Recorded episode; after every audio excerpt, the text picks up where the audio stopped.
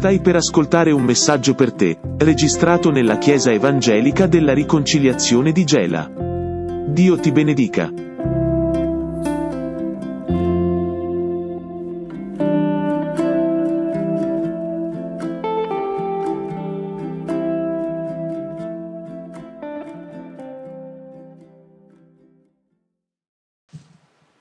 Alleluia. Quanti hanno un motivo per lodare il Signore questa mattina? Alleluia. Facciamo un altro applauso al Signore. Alleluia. Grazie Signore. Grazie Signore. Non, non, non saremo mai degni della Sua presenza, eppure Lui ci onora. Gloria a Dio. Questa mattina vogliamo leggere il Salmo 130. Noi ci riallacceremo alla parola delle ultime settimane e vogliamo partire dal Salmo 130, molto molto famoso, il canto dei pellegrini. Leggiamo, lo leggiamo tutto dal versetto 1 al versetto 8. O Signore, io grido a te dai luoghi profondi Signore, ascolta il mio grido, siano le tue orecchie attente al mio grido d'aiuto. Se tieni conto delle colpe, Signore, chi potrà resistere?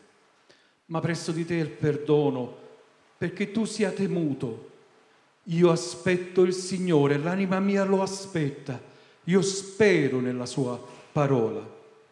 L'anima mia anela al Signore più che le guardie non anelino al mattino, più che le guardie al mattino.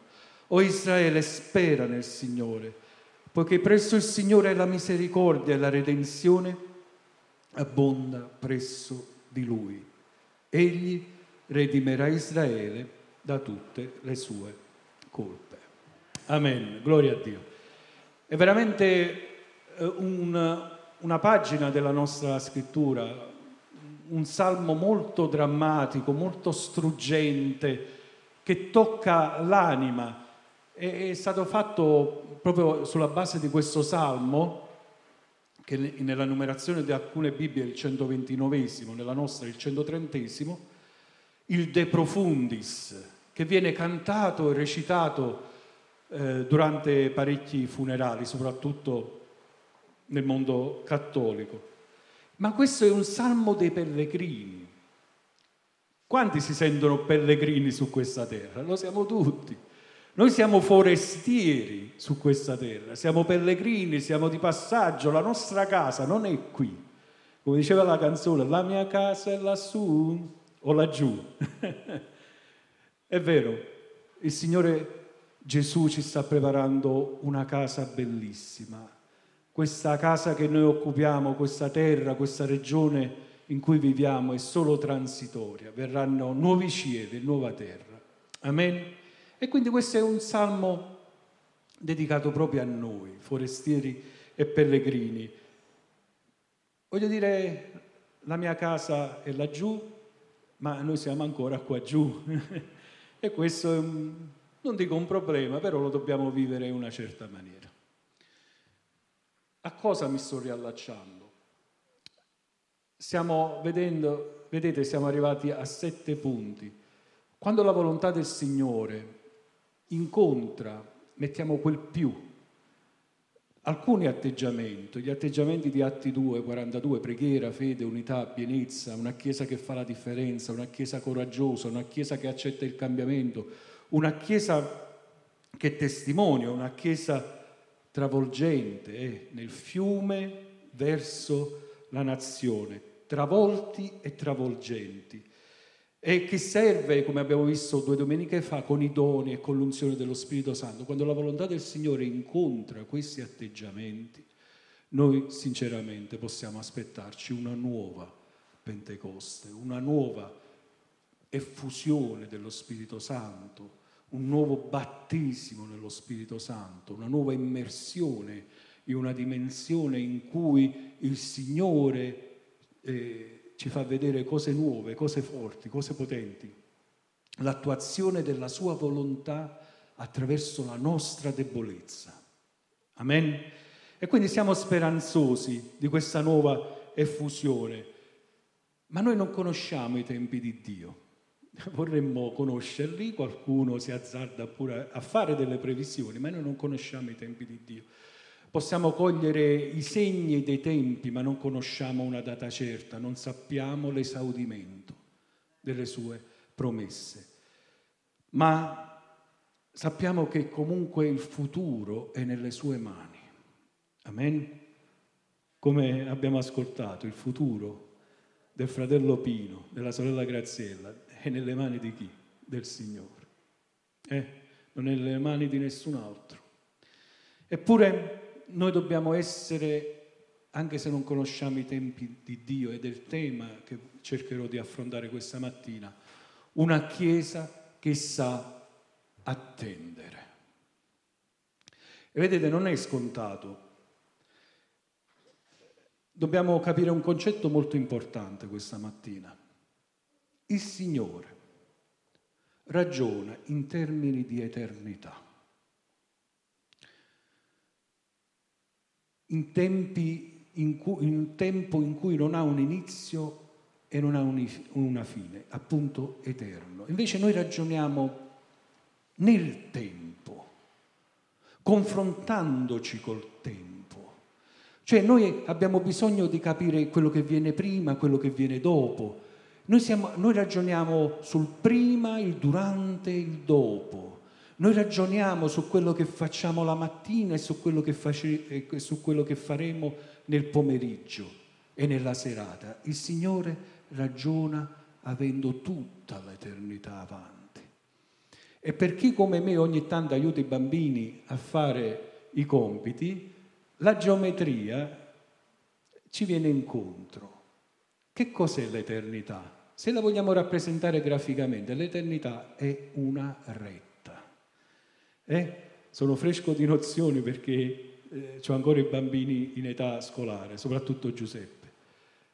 La retta è un'infinità di punti messi uno dietro l'altro, che non ha, giusto ingegnere, professore, eh, no, correggimi poi se sbaglio, che messi uno dietro l'altro non ha né un inizio né una fine. Questa è l'eternità. Ma la nostra vita terrena è una piccolissima parte tra questi due punti dell'eternità. Molto, molto piccole. Qua per farvelo vedere l'ho fatto grande.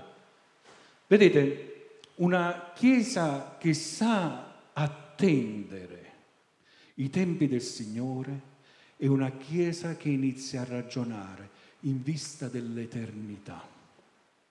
Tutta la nostra vita, tutto quello che siamo, tutto quello che abbiamo, tutto quello che viviamo assume un valore diverso in vista dell'eternità. Se invece ci fermiamo a questo piccolo tratto della nostra vita, qua, tra qua e qua, qua nasco, qua muoio, le cose assumono un altro valore. E noi siamo destinati all'eternità. Tutte le creature sono destinate all'eternità.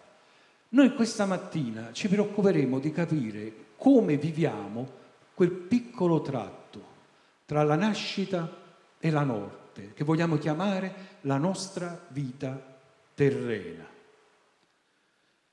In questo piccolo segmento, in quel piccolo segmento, nella nostra vita terrena, ognuno di noi ha fatto una richiesta al Signore. Ognuno di noi ha chiesto un miracolo al Signore.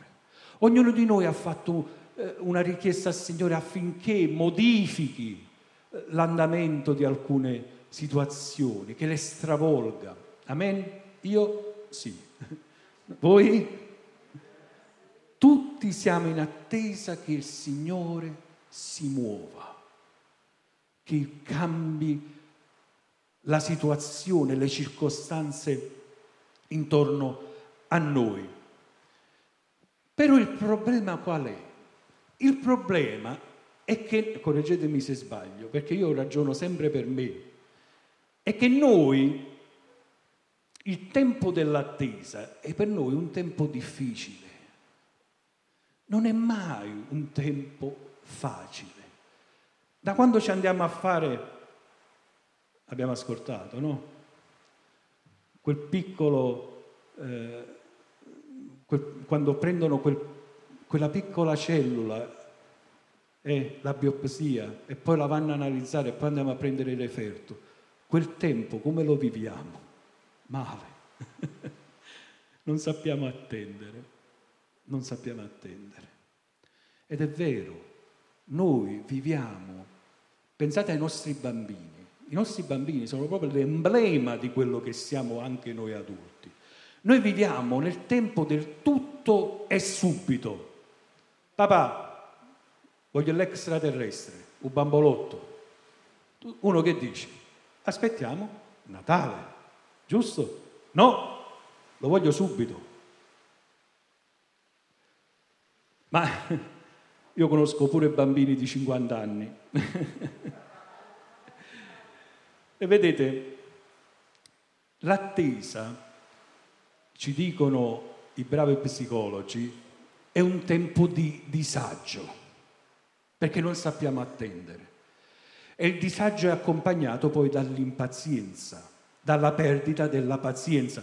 Sapete, uno studio inglese recentissimo ha calcolato in quanto tempo noi perdiamo la pazienza. E io all'inizio, mentre leggevo, dicevo, vabbè, questione di anni, mesi, settimane, dipende, no? No, noi perdiamo la pazienza in termini di minuti. Per esempio, faccio la sintesi, se andiamo al ristorante e ordiniamo qualcosa, il cameriere non ce lo porta, statisticamente noi perdiamo la pazienza dopo otto minuti. Ma se siamo davanti al computer e dobbiamo fare il download, dobbiamo scaricare un file di qualsiasi natura, noi perdiamo la pazienza dopo un minuto se non parte il download. Noi siamo la società del tutto e subito, della società che vive il tempo dell'attesa come un tempo di travaglio, di disagio, di vuoto, ma noi siamo figli di Dio, è vero?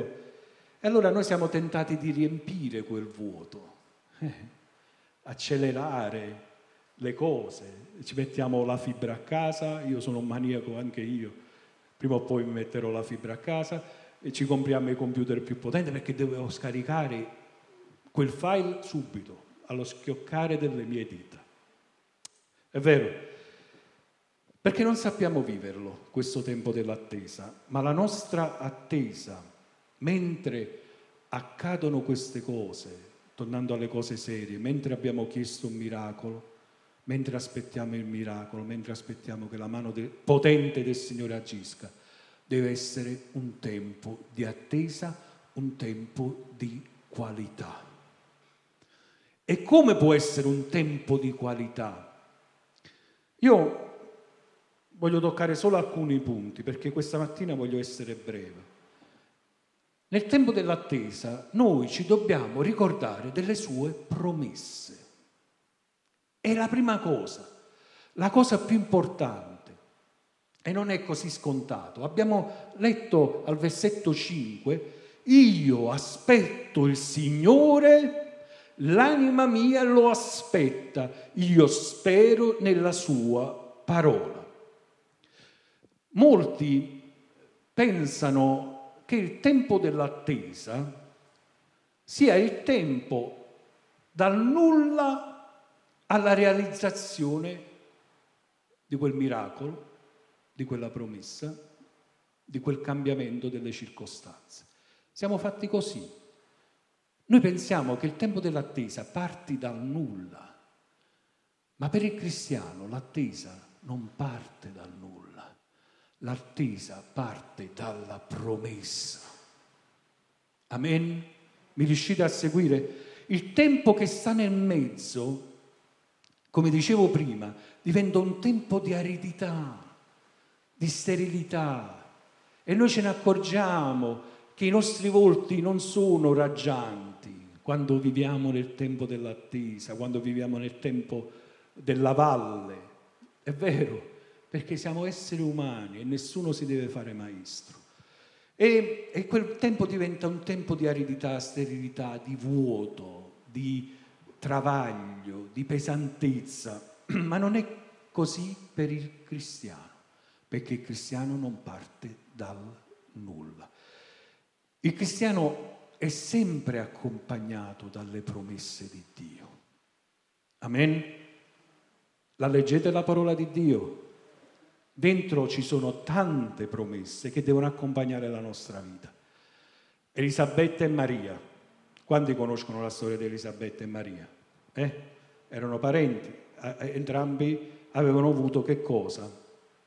Avevano ricevuto una promessa, ma Elisabetta con suo marito Zaccaria era avanti negli anni, erano anziani. Maria poi, vabbè, io posso pure credere di arrivare a pensare che due anziani possono avere un figlio, soprattutto adesso con la fecondazione assistita, ma Maria non aveva conosciuto uomo e nemmeno zitto zitto, non aveva conosciuto un uomo, la, la parola è veritiera, ma entrambe hanno ricevuto la promessa di un figlio e hanno camminato in quelle promesse. Zaccaria invece, il marito di Elisabetta, non è stato un esempio positivo, però per onestà nella Bibbia è scritto anche la sua storia. Anche lui aveva ricevuto questa promessa. L'angelo gli disse, non temere Zaccaria, perché la tua preghiera è stata esaudita. Tua moglie Elisabetta ti partorirà un figlio e gli parrai nome Giovanni. Ora voglio subito sottolineare una cosa. Noi quando pensiamo alle promesse dobbiamo tenere a mente due tempi. Non temere Zaccaria perché la tua preghiera è stata... Cosa significa? Già è stata esaudita.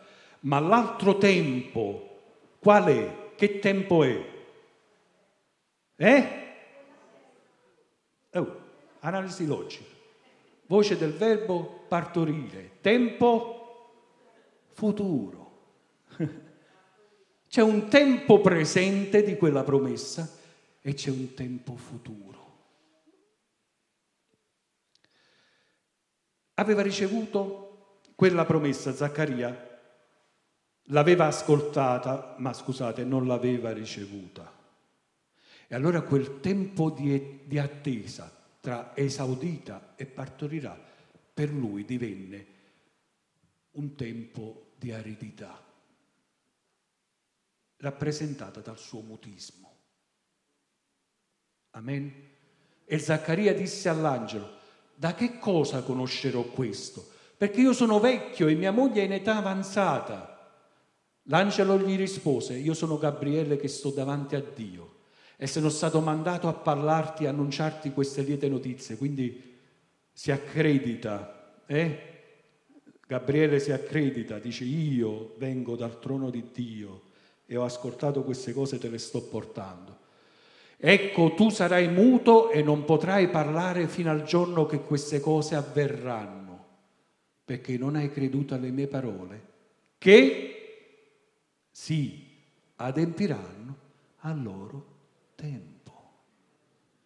E noi siamo tra il presente in cui ci viene data la promessa e il, e il futuro però, come dicevo prima, noi viviamo in quel piccolo segmento. Dio già sta vedendo l'esaudimento della promessa. Amen.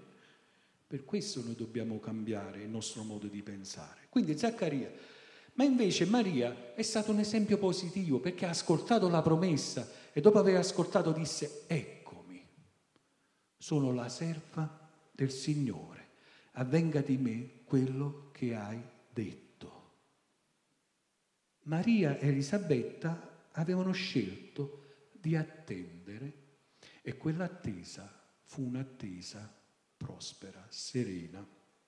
Hanno conservato le promesse. Chi riceve le promesse e se le ricorda tem- nei tempi difficili ha una marcia in più è più forte, è più coraggioso in qualsiasi situazione, in qualsiasi circostanza. Paolo cosa ci dice? Infatti, tutte le promesse di Dio hanno il loro sì in Lui.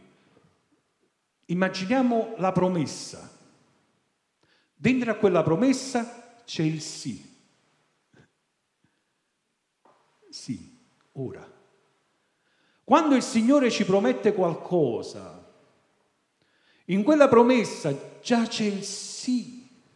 Perciò pure per mezzo di Lui noi pronunciamo l'amen. Cosa significa amen? No, usiamo il tempo giusto, non è così sia, così è. Amen? Così è. Quindi quando diciamo amen, è così perché le sue promesse hanno il loro sì e il loro amen.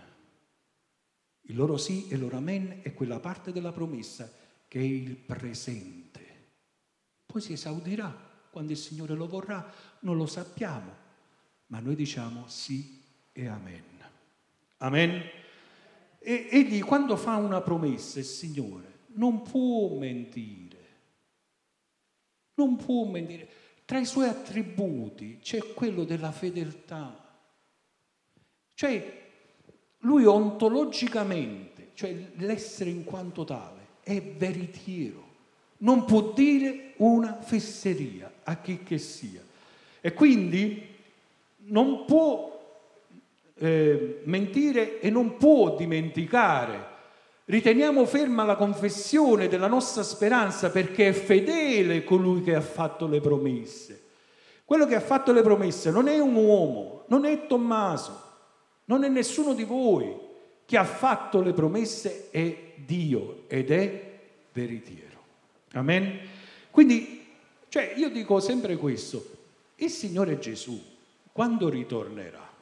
Perché Lui ritornerà, quanti sanno che ritornerà? E quando ritornerà? Alzate la mano lo, quanti lo sapete. Eh? Non lo sappiamo. Ma Gesù ritornerà per rapire la sua Chiesa e tra i tanti appellativi che ha, il Signore, il leone della tribù di Giuda, sacerdote, il Messia, il figlio dell'uomo, no.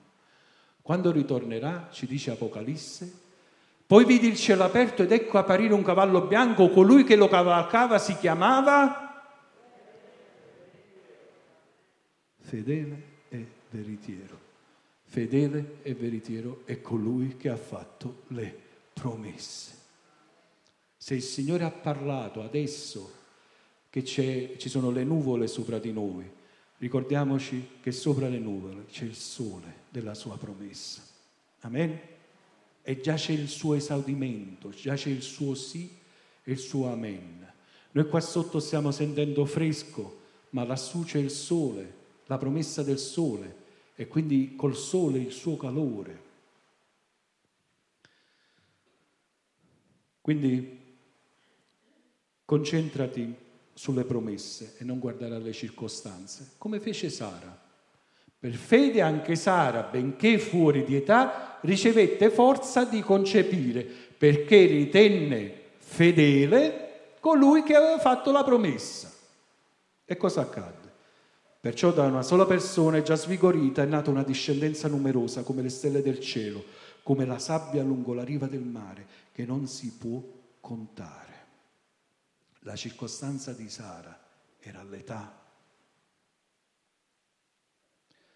E credetemi, io quando guardo voi che siete la mia famiglia, la mia famiglia spirituale, io vedo ognuno di voi con un potenziale incredibile. Noi siamo anziani, siamo acciaccati, siamo malati, Qualcuno ci dice pure che siamo dei scassapagliari. Non so se è una brutta parola, se la posso dire in diretta, ma mi scusate, io vengo dal nord, quindi queste cose non le so. Ma un piccolo atteggiamento, che non è un piccolo atteggiamento, se riteniamo fedele colui che ha fatto la promessa. Non sei tu e non sono io che ha fatto la promessa e soprattutto non sono né io e né tu che adempirà quella promessa. Una sola persona, da una sola persona già svigorita, è nata una discendenza numerosa come le stelle del cielo, come la sabbia del mare. Da te può nascere una discendenza se afferri le promesse e vivi in quel tempo di attesa come tempo di qualità, conservando questa promessa. Qual è la promessa che il Signore in questo momento, in, questa, in questo tempo, sta dando alla sua Chiesa? Questa avverrà negli ultimi giorni, dice Dio, che io spanderò il mio spirito sopra ogni persona. Una nuova Pentecoste. Amen. Gloria a Dio. Amen. Un applauso di lode al Signore. Avverrà negli ultimi giorni, dice Dio, è una promessa. Avverrà, avverrà, avverrà. Sorella, avverrà? Avverrà? Cosa diciamo? Amen. Perché quella promessa ha dentro di sé il suo sì e il suo amen sopra ogni persona. Ma ricordiamoci delle promesse, ma attenzione, rimaniamo anche attivi, eh? perché ad esempio nel Salmo 37, 34 è scritto, spera nel Signore. Ok, ma non stare seduto lì. Spera nel Signore e segui la sua via. Cioè, spesso invece noi siamo fatalisti siamo passivi, diciamo se vuole Dio, vabbè c'è la promessa. No, il Signore ci vuole semplicemente attivamente arresi. attivamente arresi. Il cristiano è colui che si muove nelle promesse, si muove nelle promesse cammina, dice oggi c'è la pioggia, sopra c'è il sole e il sole spunterà. Ma attivamente, ma anche arreso, perché come Gesù sa dire, Padre, non la mia, ma la tua volontà. Attivamente arreso. Abramo fu un uomo che fu ricordato per la sua fede, ma anche per la sua essere attivo. Abramo era della, di una regione di Ur che adesso si trova in Iraq ed era una città, era una terra civilissima per quei tempi. Pensate che aveva dei servizi sociali all'avanguardia per quei tempi, aveva una sorta di servizio bancario ante litteram e molto all'avanguardia rispetto a quei tempi. E quindi era una regione florida, prospera dal punto di vista civile e dal punto di vista sociale. Ma arriva il Signore e cosa gli dice?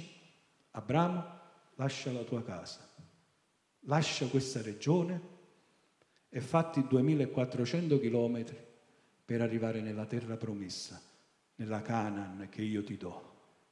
È come dire a un gelese, cammina a piedi da Gela a Londra, perché lì c'è l'adempimento della tua promessa. E se c'è la promessa, c'è il sì, sì, Abramo riceverà quella terra.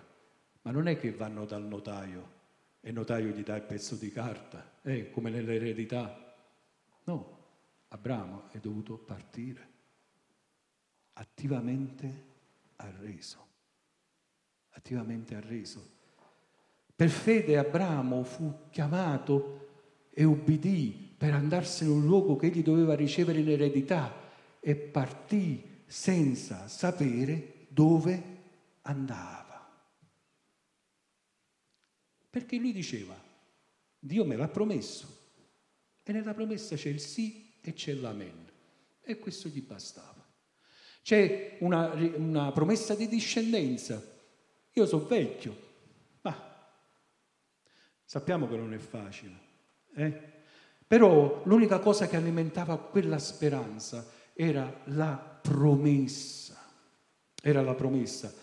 Ma la promessa, come dicevo prima, non cadde giù dal cielo, dal nulla, perché è scritto che Dio ordinò ad Abramo, alzati Alzati, nunca non ci stanno notai. Alzati, percorri il paese quando è lungo e quando è largo, perché io lo darò a te. Capite? Attivamente ha reso. Ha reso perché obbedì, ma attivo perché si alzò e partì, con la consapevolezza che il Signore aveva detto tutta la terra che il tuo piede toccherà, quella sarà tua. Amen. Gloria a Dio. Quando, quanti stanno ricevendo la parola? Perché altrimenti io mi fermo, non vado avanti. Andiamo avanti. Quindi ricordiamoci delle sue promesse, rimaniamo attivi, ma rimaniamo anche pazienti. E, e quando questo, il Signore mi ha dato questa parola a me, me l'ha data proprio a me. Perché io spesso, eh, quasi sempre, devo essere onesto perché c'è mia moglie là che notaio dice no, tu sempre perdi la pazienza, ed è vero, ma Noè ha dovuto aspettare 120 anni prima di costruire un'arca, vecchio, decrepito. Vabbè, e poi ha visto esaudita la parola. Israele, anzi Abramo, ha dovuto aspettare la vecchiaia per vedere Isacco. Israele per uscire da, dall'Egitto ha dovuto aspettare centinaia di anni, secoli. È vero? Davide era stato incoronato re dal profeta, ma ha dovuto aspettare la morte di Saulo. Gesù eh, si è imparato un mestiere nella bottega del padre, andava al Tempio e solo a 30 anni è entrato nel ministero. Capite come hanno vissuto questo tempo? Con pazienza. Il Signore ha un piano per, per ognuno di noi e per questa comunità e ha molta pazienza nei nostri confronti. pazienza immeritata verso ognuno di noi e quindi anche noi dobbiamo avere pazienza nei suoi confronti, perché come ho detto prima il futuro è nelle sue mani e sono mani potenti e sono mani sapienti, non sono mani d'uomo. Io posso sbagliare, ma Dio no. E quindi la filosofia, i pensatori ci vengono incontro. Per esempio Benjamin Franklin dice chi può avere pazienza può avere ciò che vuole. Ma questo era passato a Napoli e aveva ascoltato quel detto che dice, disse o pappice vicino a noce, dammo tempo che ti spertosa. Cioè il vermicello, quello, non quello lungo che ogni tanto esce qua nel terreno, ma quello piccolino bianco che ogni tanto quando compriamo la pasta esce. Eh? Eh? Quel piccolino dice alla noce, dammi tempo, che anche quel tuo guscio duro, duro, duro, duro, io lo buco, entro dentro e sto a posto per il resto della mia vita. Non so quanti vermi durano, ma prima che si mangiano una noce passa un po' di tempo. Chi può avere pazienza può avere ciò che vuole, ma la pazienza quindi deve camminare a braccetto con la speranza. È quello che dice la Bibbia. I giovani si affaticano, si stancano, i più forti vacillano e cadono, a tutti può capitare di perdere le forze, la pazienza. Ma quelli che sperano nel Signore e acquistano nuove forze si alzano in volo come le aquile. Ieri un collega diceva, ma tu mamma, ma ti stai trascinando? Ma sì, sono stanco, che? Cioè, e quando noi siamo stanchi, il Signore ci fa alzare come le aquile. Quando siamo vecchi, magari siamo su una sedia a rotelle, il nostro spirito si alza in volo come le aquile. Abbiamo tanti esempi pure nella nostra famiglia di uomini che pure nella tarda età però il suo spirito si elevava. Amen. Corrono e non si stancano, camminano e non si affaticano. Bisogna avere pazienza perché il Signore opera secondo i suoi tempi. Abramo ha dovuto aspettare 99 anni. Il lebroso dei Vangeli è stato guarito immediatamente. Amen. Quindi rimaniamo pazienti, ma attendiamo anche i tempi del Signore. Cioè l'attesa diventa una palestra, una palestra dove noi esercitiamo la nostra fede. E noi abbiamo ricevuto, guardate, per esempio, una delle tante promesse della Bibbia, ma questa è veramente impressionante. Guardate che promessa. Perciò vi dico tutte le cose che voi domanderete pregando, credete che le avete ricevute e voi le otterrete. Mamma mia! tutte le cose, non alcune cose, che voi domanderete pregando, credete che le avete ricevute e voi le otterrete. È impressionante.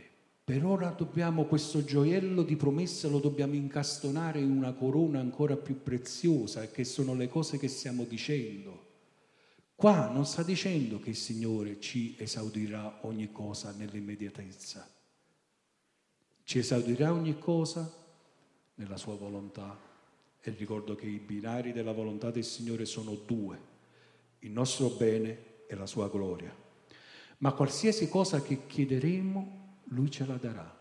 Ma non è scritto quando. O no? O io sto leggendo male.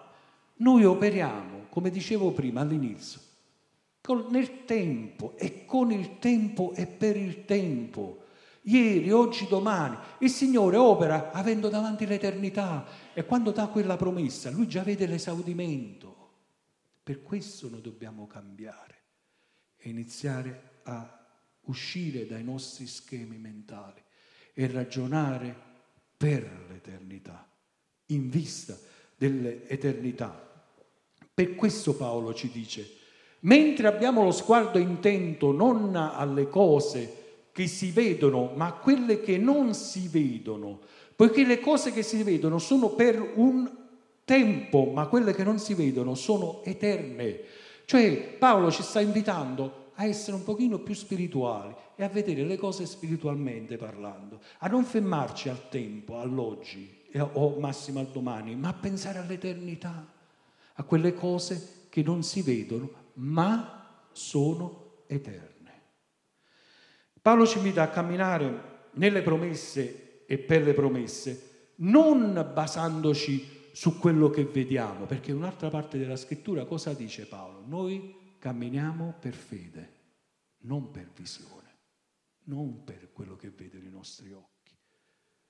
Io posso leggere un referto medico e leggerlo, capirlo, sono cose che si vedono, ma cosa ha detto il Signore? L'ultima parola ce l'ha lui. Se il Signore ti ha detto che tu guarirai, tu guarirai. Se il Signore ti ha detto tu oggi sarai con me nel regno dei cieli, tu sarai con lui nel regno dei cieli. E nessuno potrà aggiungere un secondo a quella promessa del Signore.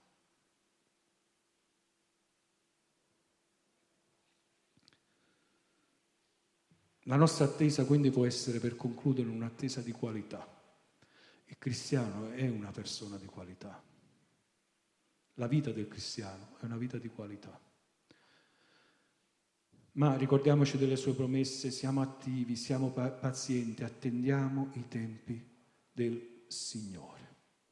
Tempo fa noi cantavamo un canto molto bello che diceva Signore, io ho bisogno di un miracolo.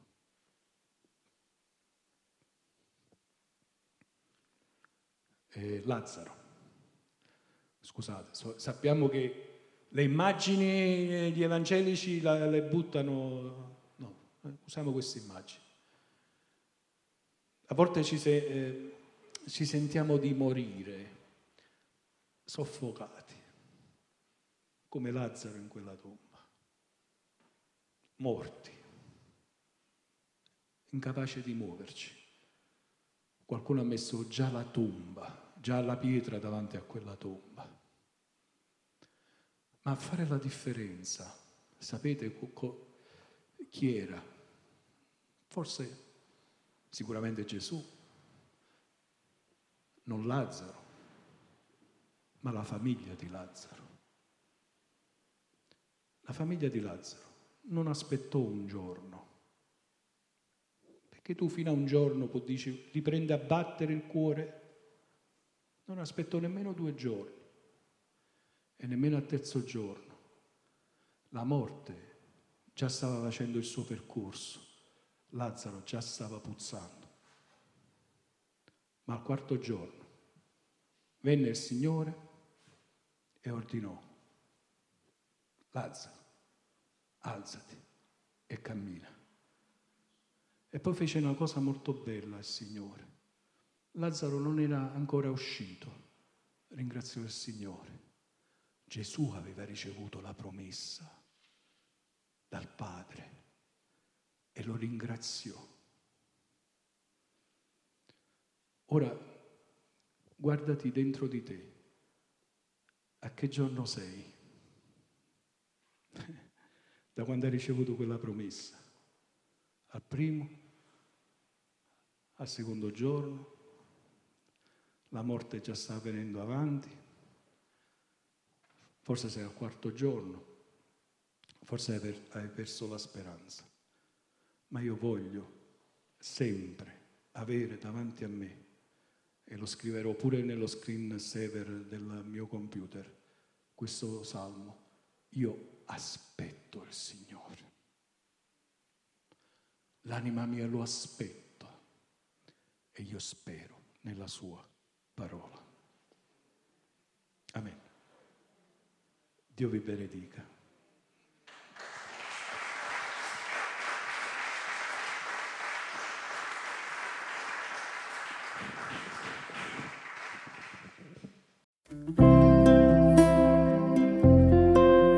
Grazie per averci ascoltato. Il prossimo appuntamento è per lunedì prossimo con un nuovo podcast. Dio ti benedica.